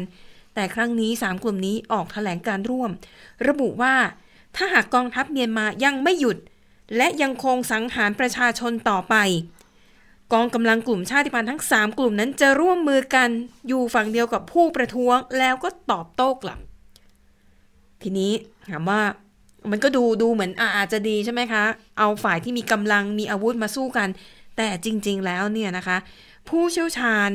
เรื่องของสิทธิมนุษยชนเนี่ยนะคะจากองค์กร Federal จากองค์กร International Federation for Human Rights เตือนว่า ถ้าหากว่ากองกำลังกลุ่มชาติพันธุ์ จับอาวุธขึ้นมาตอบโต้กองทัพ แล้วเข้ามาในเมือง มันจะกลายเป็นสงครามกลางเมือง ทีนี้ล่ะค่ะมันจะยิ่งไปกันใหญ่นะถามว่าเหตุการณ์ที่เกิดขึ้น ประชาคมโลกว่ากันอย่างไรนะคะ ไปที่สหรัฐอเมริกาค่ะ ก็ทำเหมือนเดิมแหละก็คือความบาด นะคะผู้แทนการค้าของสหรัฐอเมริการะบุว่าอเมริกานั้นได้ระงงับความร่วมมือกับเมียนมา ภายใต้ข้อตกลงการค้าและการลงทุนปี 2556 ทั้งหมด จนกว่ารัฐบาลที่มาจากการเลือกตั้งตามระบอบประชาธิปไตยนั้นจะกลับคืนสู่อำนาจนะคะส่วนรัสเซียเป็นประเทศที่ส่งผู้แทนกองทัพไปเข้าร่วมพิธีสวนสนามในวันสถาปนากองทัพเมียนมาเมื่อวันเสาร์ที่ผ่านมาด้วยนะคะ รัสเซียบอกว่าเหมือนกับคล้ายๆ แก้แก้ตัวนะ รัสเซียเนี่ยระบุว่าจุดยืนของรัสเซียในการพัฒนาความสัมพันธ์กับเมียนมาไม่ควรถูกตีความแบบผิดๆและการที่ไม่ได้การที่ส่งผู้แทนไปเข้าร่วมพิธีสวนสนามของเมียนมาเนี่ยไม่ได้ถือเป็นการยอมรับเหตุการณ์ที่เกิดขึ้นในประเทศนะคะอะส่วนอาเซียนกลับมาดูบ้าง รัฐมนตรีว่าการกระทรวงการต่างประเทศของสิงคโปร์ค่ะบอกว่า สถานการณ์ในเมียนมานั้นเป็นโศกนาฏกรรมที่ต้องใช้เวลาในการแก้ไข อาเซียนจำเป็นที่จะต้องเข้าไปมีบทบาทในการช่วยเหลือ ในขณะที่รัฐมนตรีว่าการกระทรวงการต่างประเทศของอินโดนีเซียนะคะที่ถือว่าออกตัวแรงที่สุดในบรรดาอาเซียนทั้งหมด บอกว่า จะหารือเกี่ยวกับสถานการณ์ในเมียนมาอย่างใกล้ชิดกับรัฐมนตรีว่าการกระทรวงการต่างประเทศของญี่ปุ่น ในกรุงโตเกียวในวันนี้นะคะอะนั่นก็เป็นปฏิกิริยาจาก นานาชาติก็ยังดูยังไม่ค่อยดูมีน้ำหนักอะไรสักเท่าไหร่นะ ส่วนมากจะส่วนมากจะออกมาในเชิงของการประนามการคว่ำบาตรทางเศรษฐกิจนะคะ แต่หลายฝ่ายมองว่ามันไม่พอแล้วแหละ เพราะว่าตอนนี้นะคะ ข้อมูลของผู้ที่เสียชีวิตจากการปราบปรามของกองทัพเมียนมา นับตั้งแต่เกิดรัฐประหาร 1 กุมภาพันธ์ที่ผ่านมา ผู้เสียชีวิตตอนนี้อย่างน้อย 510 คนแล้ว แล้ววันที่นองเลือดที่สุดก็คือวันเสาร์ที่ผ่านมา วันเดียวเสียชีวิตไปถึง 141 คนนะคะะก็ถือว่าน่าหนักใจจริง ๆ ก็ต้องติดตามสถานการณ์กันต่อไป ส่วนอีกเรื่องหนึ่งนะคะที่ถือเป็นข่าวใหญ่เหมือนกันก็คือ เรื่องของคลองสุเอตค่ะ ที่ถูกปิดไปนานถึง 7 วัน จนกระทั่งเมื่อวานนี้นะคะ ช่วงดึกๆนะคะตามเวลาในประเทศไทยก็มีข่าวดี ว่าการกู้เรือนั้นทำได้สำเร็จแล้วนะคะ โดยเรือ Ever Given ซึ่งเป็นเรือสัญชาติปานามา แต่ดำเนินการโดยไต้หวัน เจ้าของเป็นญี่ปุ่นเนี่ย ก็หลุดพ้นจากการเกยตื้น แล้วก็สามารถล่องเรือพ้นกีดขวางได้แล้วนะคะ ก็ทำให้เรือสินค้ามากกว่า 400 ลำที่รออยู่เนี่ย ก็กำลังทยอยเข้าคิวนะคะ เพื่อเดินเรือ เขาบอกว่าไม่ใช่ซูเปอร์แมนช่วยนะ แต่เป็นซูเปอร์มูนช่วย ใช่ เป็นเรื่องของน้ำขึ้นน้ำขึ้นด้วยนะคะอะประเด็นนี้ก็น่าสนใจ เรียกว่ามีทั้งความพยายามด้วย แล้วก็เรื่องของธรรมธรรมชาชาติติอืมเออกำลังจะบอกว่าโชคช่วยไม่ใช่นะ ความพยายามไนก็ล้วนๆน้ำขึ้นน้ำลงด้วยแหละอืมเพราะว่าถึงถึงจะลอยลำขึ้นมาได้ แต่ถ้าค่ะน้ำไม่พอก็ออกไปไม่ได้อยู่ดี ถูกต้องนะคะ ก็อะตอนนี้สำคัญมากที่ผู้คนอยากรู้คือแล้ว สาเหตุที่มันไปขวางเรือมันคืออะไรกันแน่จริง ๆ แล้วอืมคุณจะต้องรับผิดชอบต่อความเสียหายที่เกิดขึ้นมากน้อยแค่ไหนนะคะ เพราะเขาบอกว่าในแต่ละวันเนี่ยคลองสุเอตที่ถูกปิด สร้างความเสียหายให้กับการค้าโลกเนี่ยวันละ 1 8 0 0 0 0ถึง3 0 0แสนล้านบาทต่อวัน คูณเข้าไป 7 วันเท่าไหร่นะคะ แล้วก็ทางการอียิปต์เองก็สูญเสียรายได้วันละประมาณ 360ถึง420 ล้านบาทต่อวัน ที่ น่าติดตามก็คือแล้วบริษัทประกันพวกนี้เนี่ยจะต้องรับผิดชอบความเสียหายมากแค่ไหนนะคะ แล้วก็ที่น่าสนใจคือมีหลายบริษัทออกมาประกาศเลย ว่าผลจากการปิดคลองสุเอตเนี่ยอาจจะทำให้สินค้าของเขาเนี่ยขาดตลาดไประยะหนึ่งนะคะหนึ่งในนั้นก็คือบริษัทขายเฟอร์นิเจอร์ชื่อดังที่ออกมาบอกเลยว่า ไอ้ที่ติดยินอยู่เนี่ยมันมีสินค้าของเฟอร์นิเจอร์ของเรารวมอยู่ด้วยนะ ดังนั้นถ้าสินค้าขาดตลาดไม่มีวางขายในห้างของเราก็อย่า ขอให้เข้าใจกันด้วยนะคะอะไปต่อกันด้วยเรื่องของวัคซีนแอสตราเซเนกานะคะ ยังคงมีประเด็นไม่จบไม่สิ้นค่ะ ล่าสุดอีกแล้วนะเขามีผลการศึกษาล่าสุดนะคะ ที่ระบุว่าพบความเป็นไปได้ ว่าวัคซีนแอสตราเซเนกาเนี่ย อาจจะทำให้เกิดริ่มเลือดได้จริงอืมคือเขาบอกว่าอันนี้มันเป็นปรากฏการณ์ที่เขาเรียกว่า เป็นการเกิดอะไรนะภาวะเกล็ดเลือดต่ำจากยาเฮปารินเขามีการเปรียบเทียบก็คือว่า วัคซีนแอสตราเซเนกาเนี่ย พอฉีดเข้าไปมันไปกระตุ้นภูมิคุ้มกันของร่างกาย และภูมิคุ้มกันที่ว่านี้มันไปกระตุ้นเกล็ดเลือดอีกทีหนึ่งทำให้เกล็ดเลือดทำงาน แต่ว่าจุดนี้แหละค่ะ เกล็ดเลือดเนี่ยทำงานแล้วมันเกิดการสร้างริ่มเลือด ก็เลยกลายเป็นสาเหตุที่ทำให้เกิดริ่มเลือด แต่ไม่ใช่ทุกคนจะเป็นนะคะ แล้วถ้าหากว่าฉีดแล้วแล้วพบอาการเร็ว ก็สามารถรักษาได้ นี่ก็เป็นปัญหาล่าสุดที่เกิดขึ้นที่เกิดขึ้นกับวัคซีนตัวนี้ ซึ่งที่ประเทศแคนาดาค่ะเขาก็แนะนำแล้วนะว่า ให้งดฉีดวัคซีนแอสตราเซเนกาให้กับคนที่มีอายุต่ำกว่า 55 ปี เพราะพบว่าคนที่ได้รับวัคซีน เกิดภาวะริ่มเลือด เพิ่มสูงขึ้น ใครที่ฉีดไปแล้วในช่วง 20 วันที่ผ่านมาขอให้ไปพบแพทย์เพื่อเฝ้าดูอาการนะคะ แล้วก็พบว่าผู้หญิงเนี่ยมีโอกาสเกิดภาวะริ่มเลือดได้มากกว่าผู้ชาย แล้วก็มักจะเกิดขึ้นหลังจากรับวัคซีนไปแล้ว 4-16 สัปดาห์ด้วยกันค่ะ ค่ะ และทั้งหมดก็คือข่าวเด่นไทย PBS วันนี้นะคะ เราทั้ง 3 คนลาไปก่อน สวัสดีค่ะ สวัสดีค่ะ สวัสดีค่ะ